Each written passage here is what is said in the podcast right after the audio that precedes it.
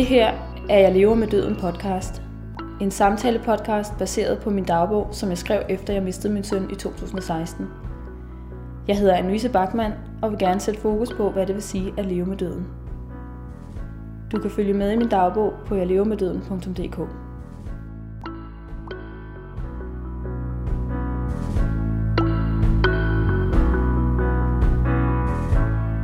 Det her er podcast afsnit nummer 5, og jeg skal tale med min mand, hvilket jeg er lidt spændt på.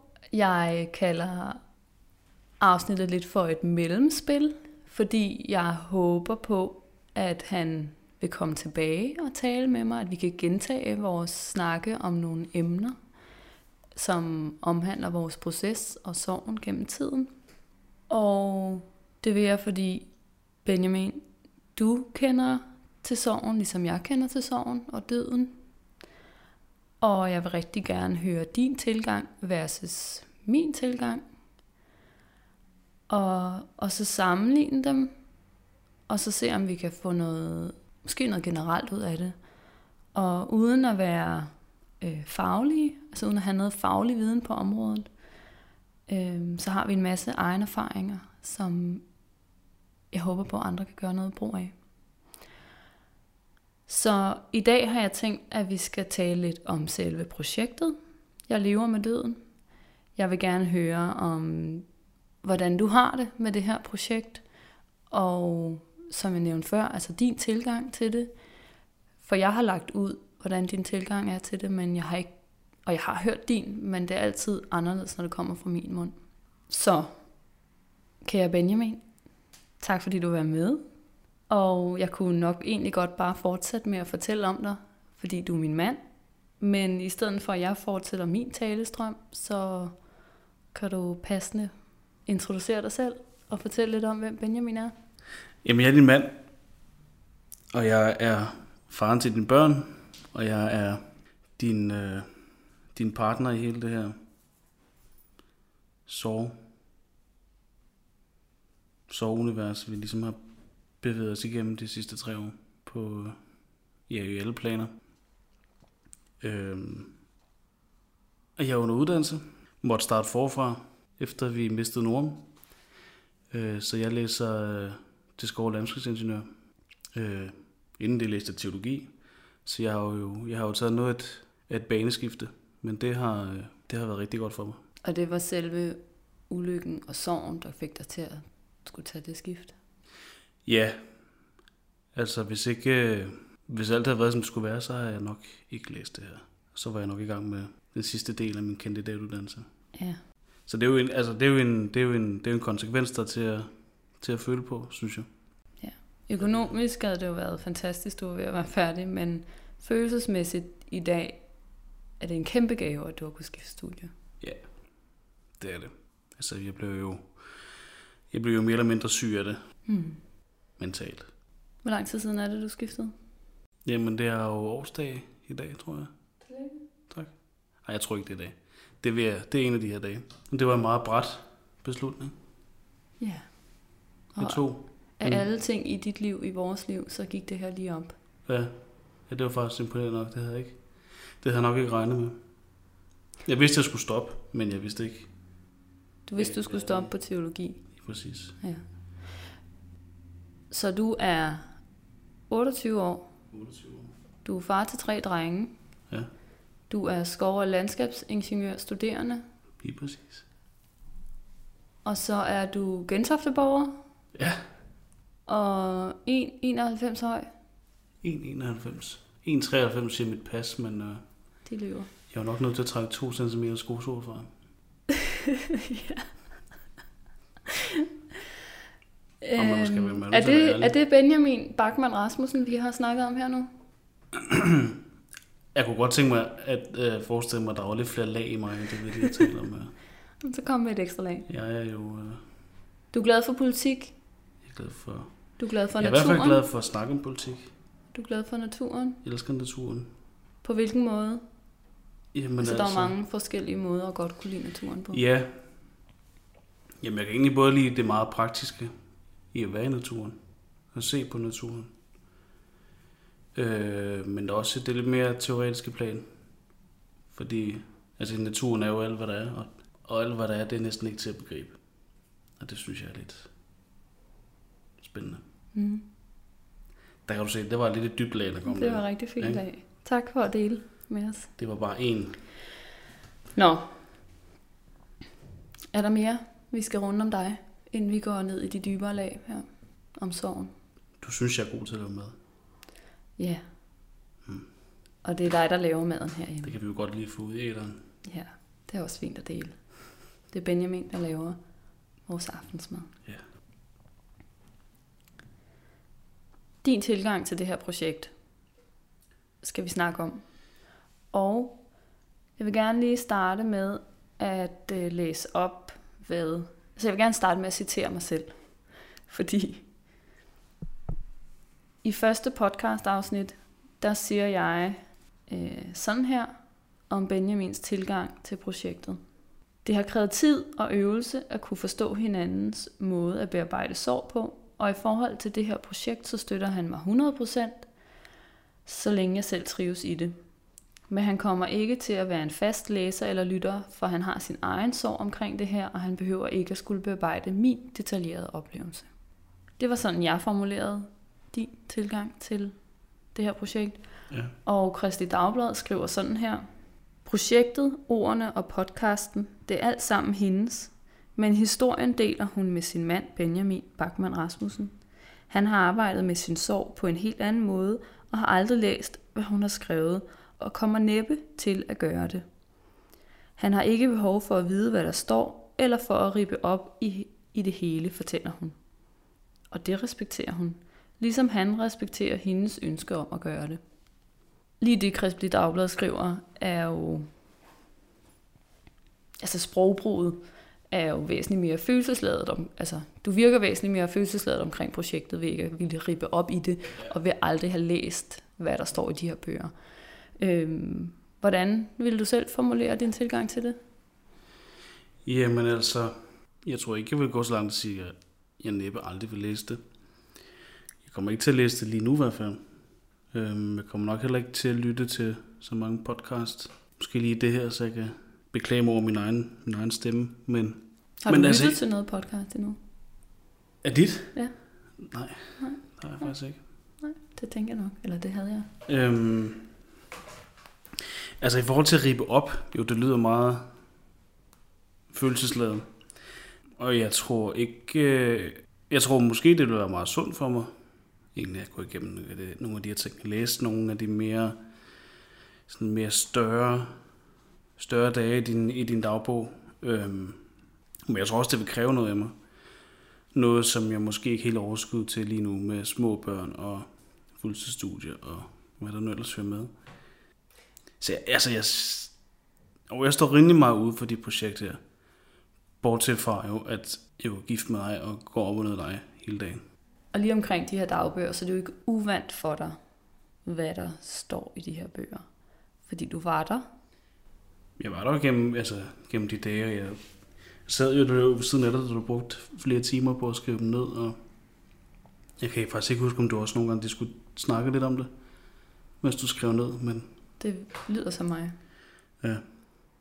Men så der er jo ikke noget, der, er ikke noget der, der står i de dagbøger, som kunne øh, chokere mig, eller, eller gøre noget, fordi det er jo, det er jo alle sammen ting, vi har oplevet, og medmindre du har skrevet et eller andet tavligt om mig, hvilket jeg ikke tror, du har, så står der ikke noget i de dagbøger, som, som skulle gøre mig noget godt, eller noget, undskyld, noget dårligt. Tværtimod, for det er jo, altså, det er jo helt vildt svært at huske. Huske, hvad der er op og ned i, altså i hvert fald i de første mange, mange dage. Ja, og det er jo også det, jeg selv har fundet ud af, at min hukommelse rækker ikke særlig langt tilbage, i forhold, og heller ikke særlig detaljeret i forhold til, hvad vi har været igennem, i forhold til, hvad jeg så kan læse ud fra mine dagbøger. Mm. Og, og der tror jeg, mest af det, jeg lærer om, det er, hvem Norum han var.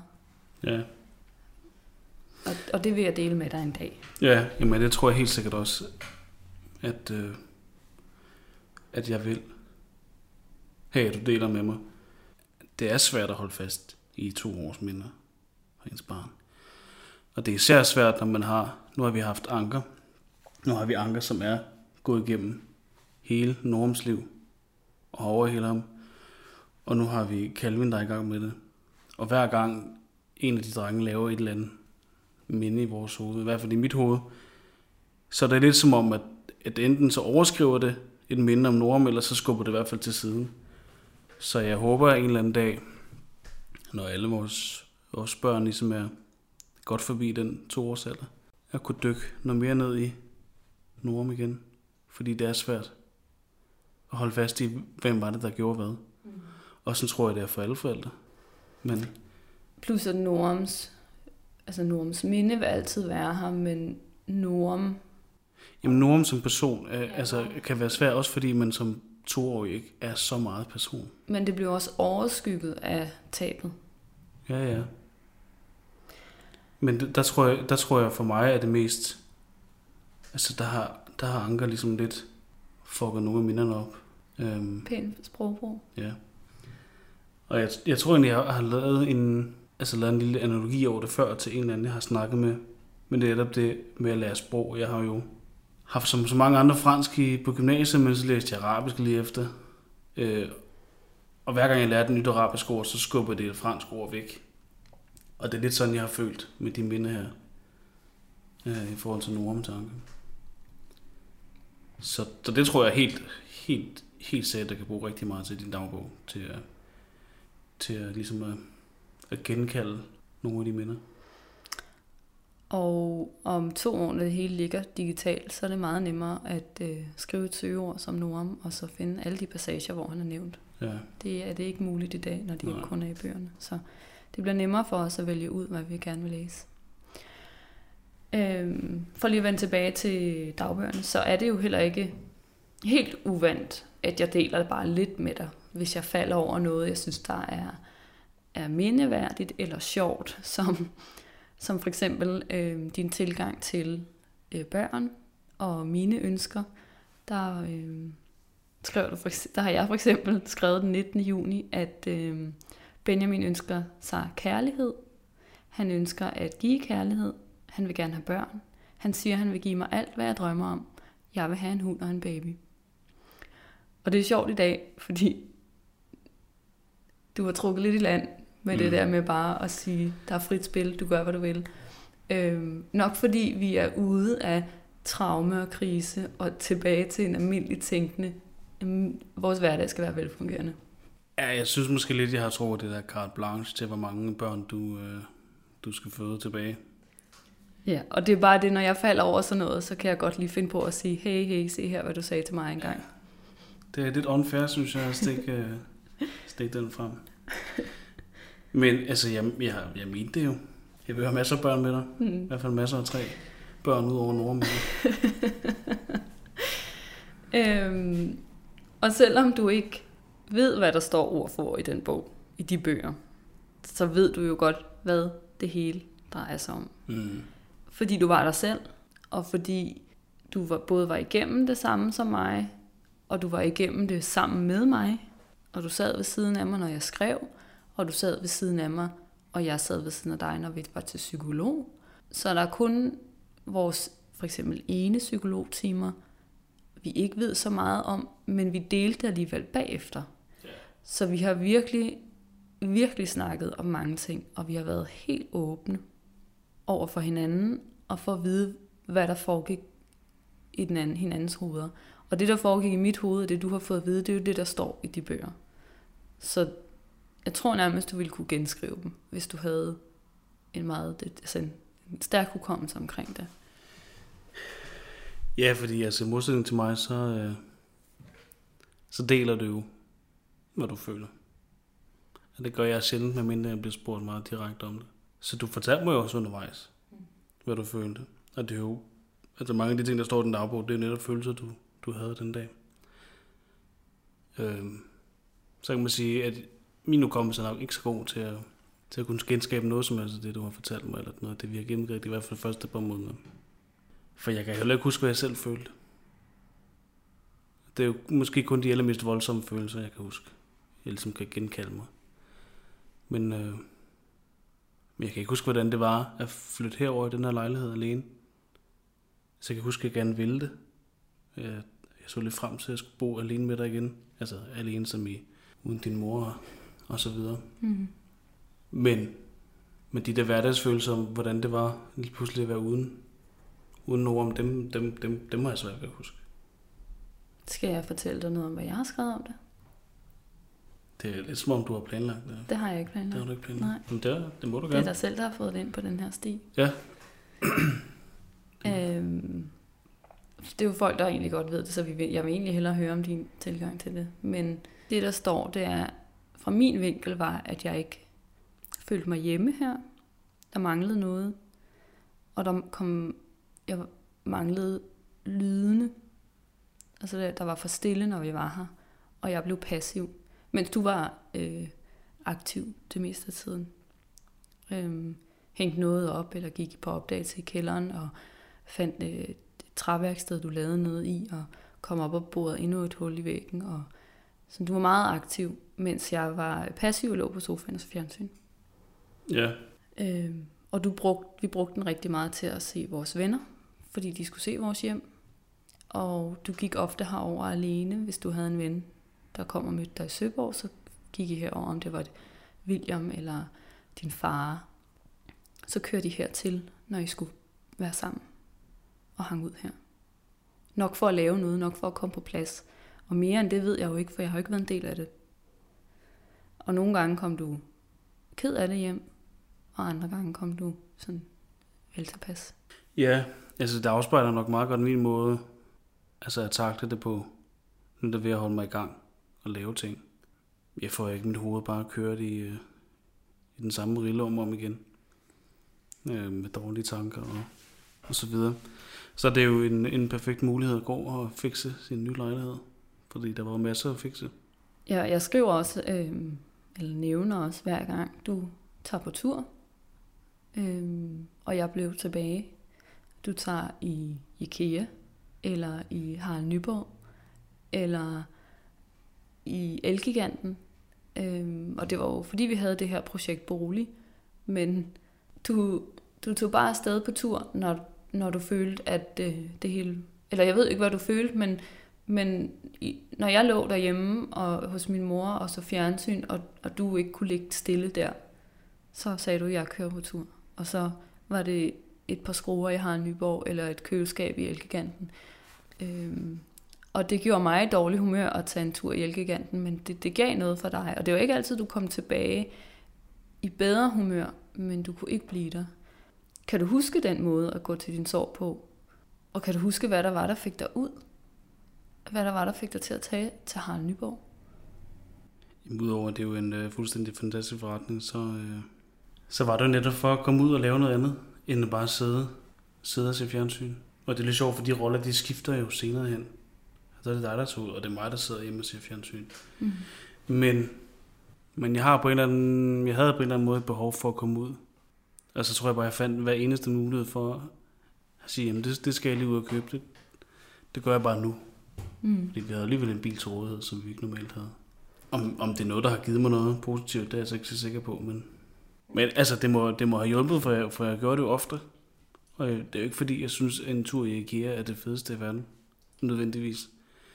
Men det var ligesom om, det var, der, var, der var små opgaver, og dem kunne jeg løse meget nemt. Og så var det ligesom ordnet.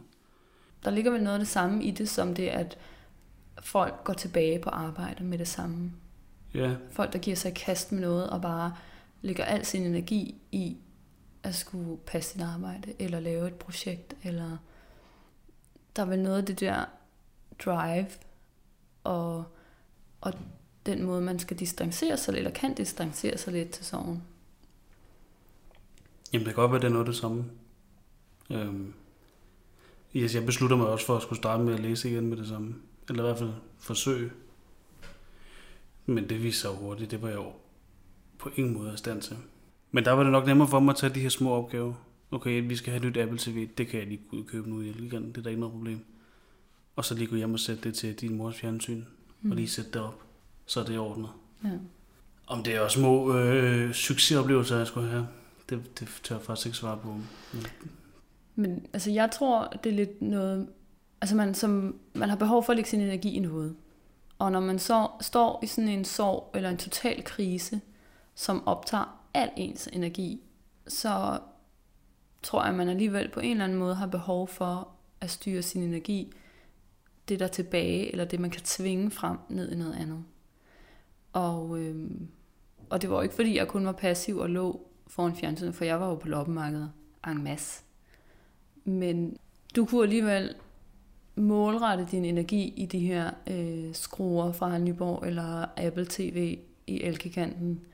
Og, øh, og det er vel det, folk kan, når de kan målrette deres energi med, at deres vækkeur ringer, og de skal møde på arbejde kl. 8, og, og lave deres opgaver, svare deres mails, og så kan de ligesom distancere den her tyngende krise og tyngende sorg lidt.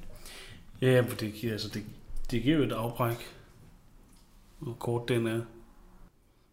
Når man lige render rundt i, i Elgiganten og leder efter et eller andet, så tænker man måske ikke så meget over, hvad, hvad det er, der foregår i ens liv. I hvert fald ikke i et par minutter. Og der tror jeg bare, at man tager, hvad man kan få.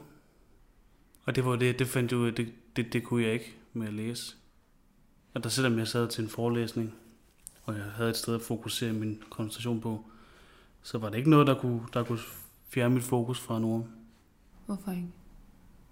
Ja, det ved jeg faktisk ikke. Altså, der var noget helt vildt hårdt i bare det at starte inden på købmærket igen. Fordi det var, det var så hverdagsagtigt. Det var en del af vores hverdag. Jeg var vant til altid at øh, gå ind igennem Indre By om morgenen for at komme ind på fakultetet. Ja, også inden vi mistede noget. Inden vi mistede Norden. Altså, der kom vi så bare fra Vesterbro af. Men der var et eller andet med, altså, altså det føltes så forkert. Der var noget, der var noget her, der ikke, der ikke var, som det skulle være.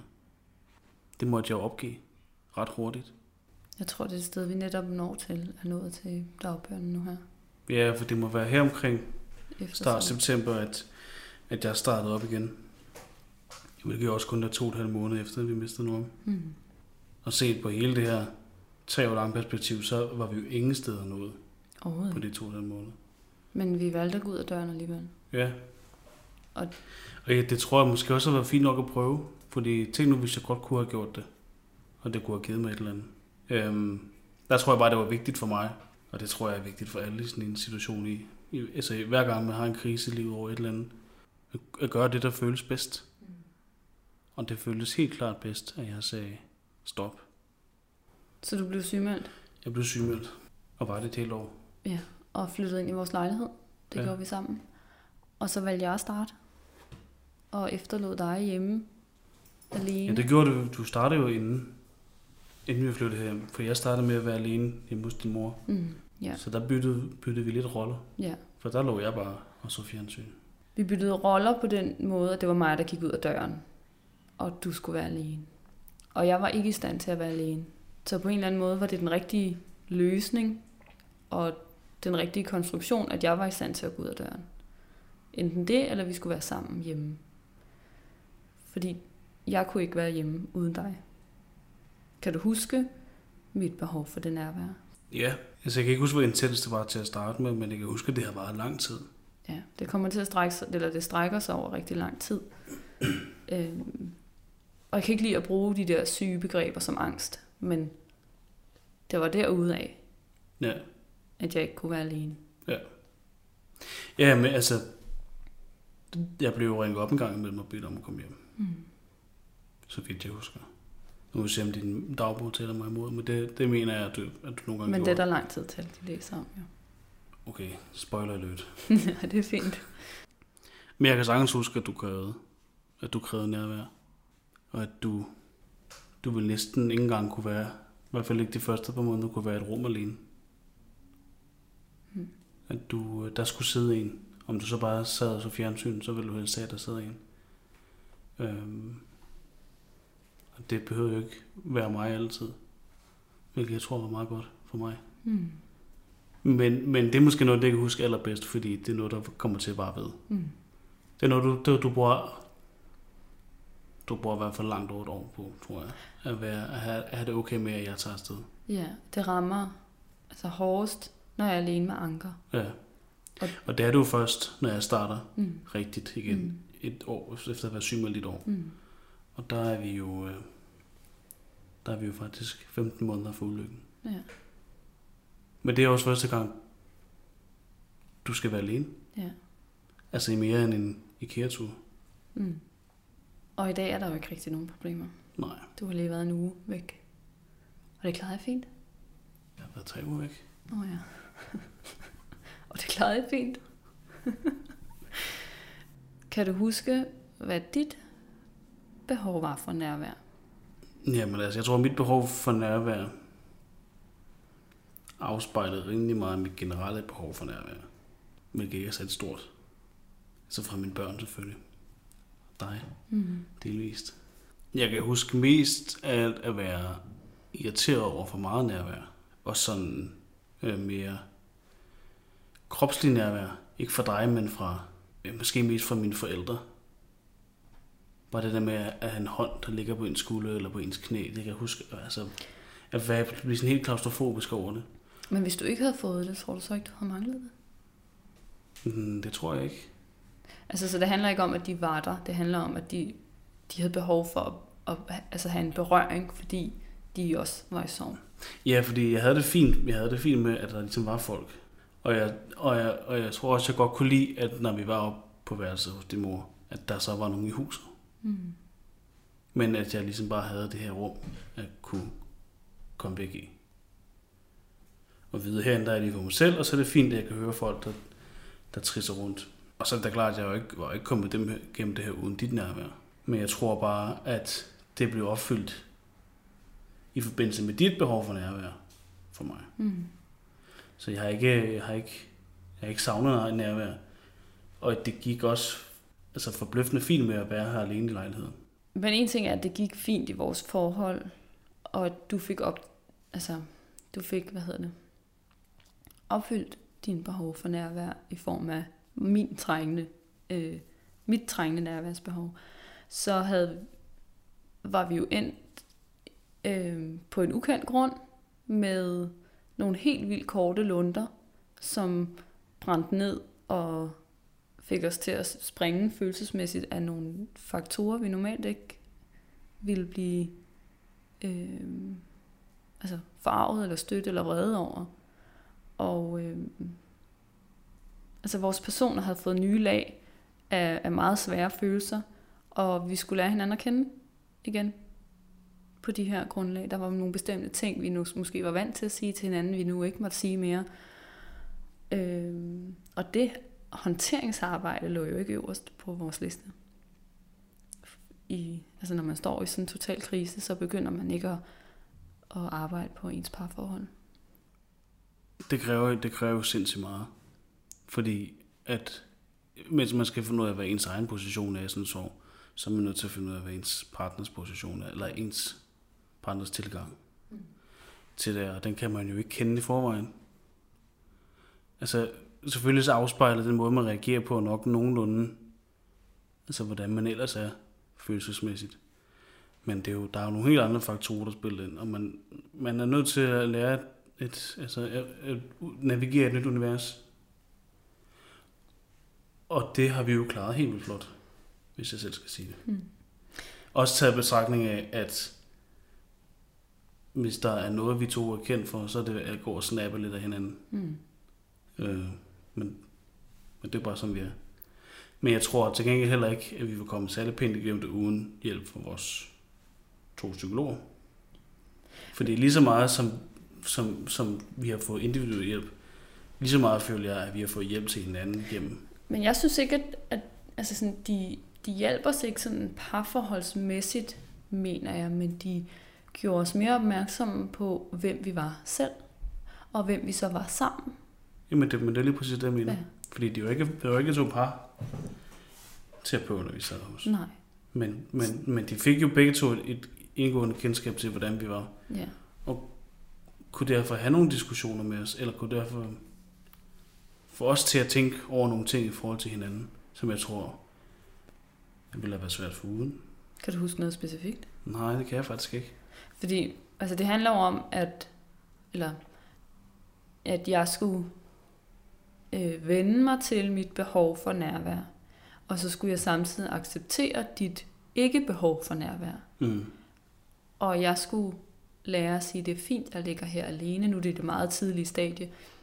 Og at du går ud. Og omvendt, når jeg så begynder at gå ud, skulle du lære at sige, det er fint, jeg ligger her alene, og du går ud. Fordi det er dit behov.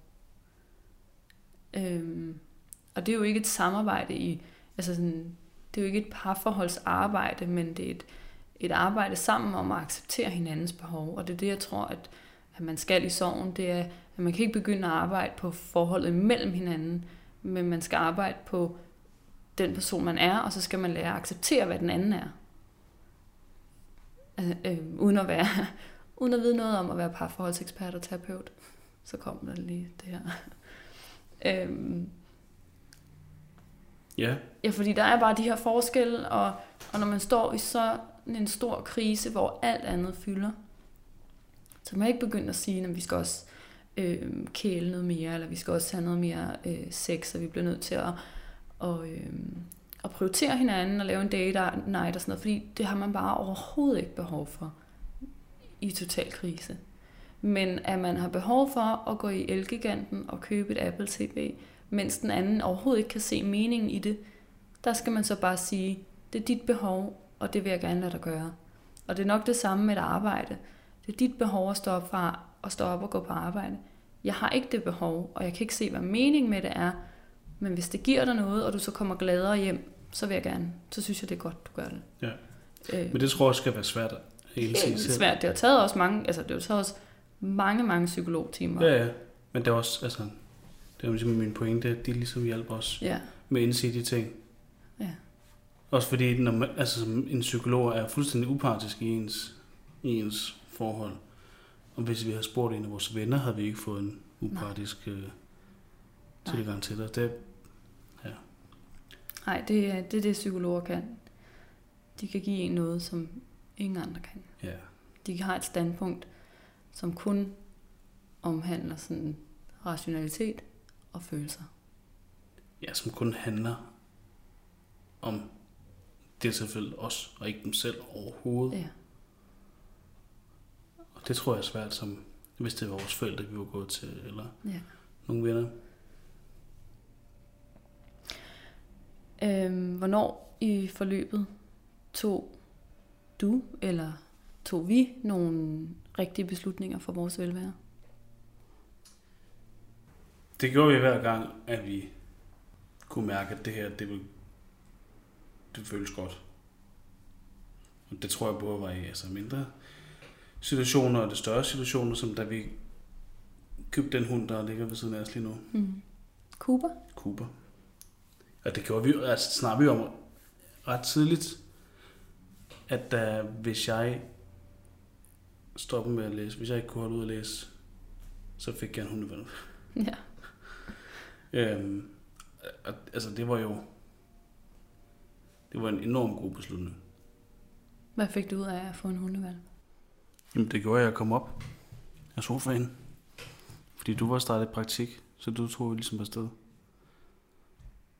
Øhm, jeg ved faktisk ikke, om du var begyndt at skrive bachelor der, men du var i hvert fald afsted hver morgen. Og det var jeg jo ikke. Så jeg så Beverly Hills hver morgen. Det var også fint. Men øh, det gav mig både noget at lave, både fysisk, at jeg skulle op og ned med en hundevalg hele tiden. Men også noget mentalt i at skulle træne den her hund. Og så gav den jo noget følelsesmæssigt. Mm. Altså alle, der har set en hundevalg, ved nok, hvad jeg taler om, ikke? Og hun var ikke en erstatning for noget som helst. Hun var bare noget, der skulle få os til at føle noget godt. Ja, vi havde behov for at kunne lægge noget kærlighed i noget Ja, andet end hinanden. Så vi Ja. havde behov for at kaste noget kærlighed på noget. Ja. Og da der var ni måneder til vores baby ville komme, ish, så havde vi behov for noget. Og det kunne have været hvad som helst. Men vi havde før snakket om, at en hund var noget, vi godt ville have en dag. Og, øhm, og en hund giver også noget umiddelbart kærlighed tilbage. ja. Ja, ja, men altså, der, det var ikke fremmed for os at skulle have en hund. Det var måske Nej. lidt fremmed, at det skulle være allerede nu. Men øh, Vi gjorde i hvert fald vores arbejde og søgte efter en hund, der matchede os. ja, ja, ja, vi gik jo ikke bare ned og fandt den, Mm. den første og den bedste nede i kældet. Men Men, men vi gjorde det, vi følte var godt, Mm. kunne gøres godt. Og det samme gjorde vi, da vi besluttede for at bruge uh, samtlige vores penge på at tage til New York hen over julen. Mm. Og det var jo også en helt vildt god beslutning. Jeg er overbevist om, det er jo svært at vide, hvordan det havde været. Ej, hvis det ikke var taget afsted. Men altså, det gjorde faktisk julen tålelig, synes jeg. Mm. Altså, det var pisse hårdt. Mm. Selvfølgelig var det det. Men, men når, du, når, du, når du går ind i sådan en by, så er du, du bliver bombarderet med indtryk, som selvfølgelig gør en fuldstændig smadret om aftenen, men, men giver også det der afbræk i at synge for dybt. Ja, og det er jo meget, altså til folk, der lytter med, sådan, så det er jo helt vildt vigtigt at påpege, at hunden ikke løser noget, som du sagde før. Og en tur til New York løser ikke noget. Øhm, Nej, altså, der, er- altså også, det er altså, men det er også svært at tale om løsninger, det for der er jo ikke nogen løsninger. nej. Der er jo ikke noget, der som sådan skal løses, men der er et liv, der skal leves. Ja, Og det er man jo nødt til, uanset hvad man har været udsat for, er nødt til at prøve at gøre på den bedst mulige måde. Og de fleste gange, så tror jeg, man selv ved bedst, hvad det er, man har brug for. ja. Og selvom man har den her voldsomt tyngende sorg, så skal man gøre sig umage for at mærke efter. Fordi Ja. det kan jo lige så vel være, altså om det er en hund eller et andet kæledyr, eller om, om det er, at man har nye, smukke negle og, og nyklippet hår. Altså sådan, hvis det er det, der giver en en følelse af, at man har det lidt bedre, så det er det, man skal lægge vægt på. Ja.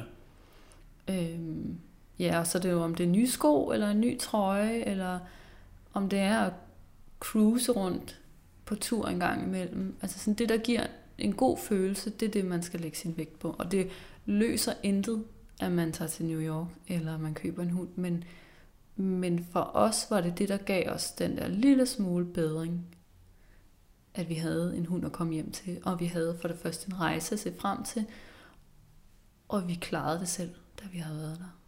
Ja. Øhm, ja, for det kan også være følelsen af at, altså sådan at være sund og dyrke noget motion, eller om man løber eller svømmer. Det er bare, eller om det er at gå til brunch eller frokost med sine veninder. Det er så individuelt. Men, men det handler om, at man mærker efter, hvad det er, der gør forskellen. Ja. Og for os, der var det at indrette vores lejlighed, og det var at køre på ture, og det var at gå på loppemarkedet, og det var at købe en hund, og så var det at tage lidt ud og rejse. ja. Er der noget, du gerne vil spørge mig om? Her til sidst. Ja, hvordan, hvordan synes du selv, det går? Så, det, lyder, det lyder måske værre, end det var, men hvordan, hvordan synes du selv, det går med det projekt? Hvordan er det? Fordi nu har du været i gang i snart tre måneder. Ja. Altså, jeg synes, at det går rigtig fint. Jeg er meget, meget beæret over at, at få lov til at være i gang med det her. Øhm, og jeg ved jo godt, det er mig selv, der har startet det, men, men jeg har det som om, at folk giver mig lov til at være i gang med det. Øh, ikke, at, ikke at jeg hverken får øh, løn, eller der bliver sat speciel tid af til, at jeg kan lave det, men, men den støtte, jeg får, gør, at jeg føler, at, at jeg gør det rigtige.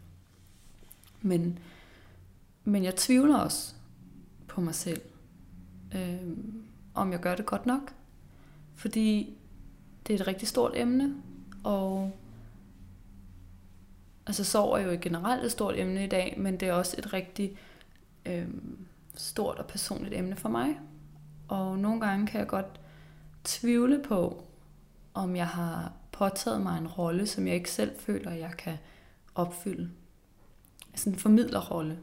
Om jeg, og, og, det, og det gør mig nok til øh, min egen værste fjende, fordi jeg er utrolig kritisk om de ting, jeg laver. For eksempel øh, det her podcast imellem dig og mig. Øh, er jeg stadig i tvivl om, har jeg været i tvivl om, om er for banalt, om, om jeg har noget at byde på, og om vi sammen har noget at byde på. Og det gør, at jeg overhovedet ikke kan komme videre med det. Altså, at det får mig til at stoppe op og gå i stå, Og det får mig ikke kun til at gå i stå med podcastet og projektet, men det får mig til at gå i stå på alle punkter. Sådan så selv det at svare en besked fra en veninde kan tage længere tid, fordi jeg tvivler på mig selv i projektet. Øhm. Og det er super frustrerende, fordi at jeg er, går hen og bliver bange for at gøre det forkert.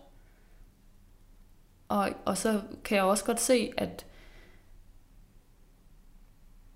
at, jeg, at, jeg, at jeg gør det fint, fordi folk de støtter mig, og de følger med og lytter. Så, så det er sådan en... Øhm, altså meget mixed feelings, jeg har omkring det, fordi jeg er så bæret og så stolt over at kunne gøre det her og sidde og snakke og være i gang, men men jeg er så bange for, at jeg gør det forkert. Og så er jeg nødt til at lytte til nogle podcast, eller øh, lægge det lidt til side, og så ligesom finde ud af, okay, folk de snakker bare om almindelige ting, og om jeg, jeg får et klap på skulderen, og, og, og jeg tager det til mig, og så bruger jeg det til at komme videre. Øhm, for jeg tvinger mig selv til at arbejde videre. Ja. Så når jeg tvivler, så går der bare lige lidt længere tid, før, der kom, før jeg får lavet et podcast, eller før jeg poster noget på de sociale medier, men når jeg så har fået sparket mig selv i gang og gøre det, så kan jeg også, så er jeg helt vild med det. Og så får jeg noget drive igen. Så det er sådan en, det er en rutsjebanetur i følelser om at være i gang. Og, og det skal bare fortsætte. Jeg fortsætter, og nu har vi lavet det her, og nu skal det udgives. Ja. Ja. Fedt. ja. Øh, og så er det, hvad det er.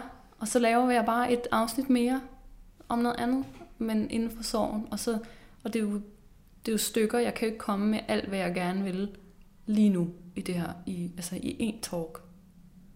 Så det tager tid, og det kommer til at tage tid, og det er, det er jeg nok også nødt til at vende mig til, at alt det, jeg gerne vil ud med, det kommer til at tage år. Og det er, ja, år og hårdt arbejde. Vi står bag dig. Tak. Hvem er vi? Det er mig og Anker. Kalle. Nå, tak. Guber. Tak.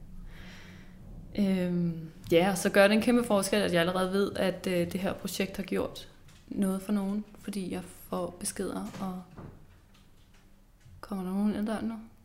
Der står der nogen ude på baggrunden. Okay. Øhm, nå, men så afrunder vi.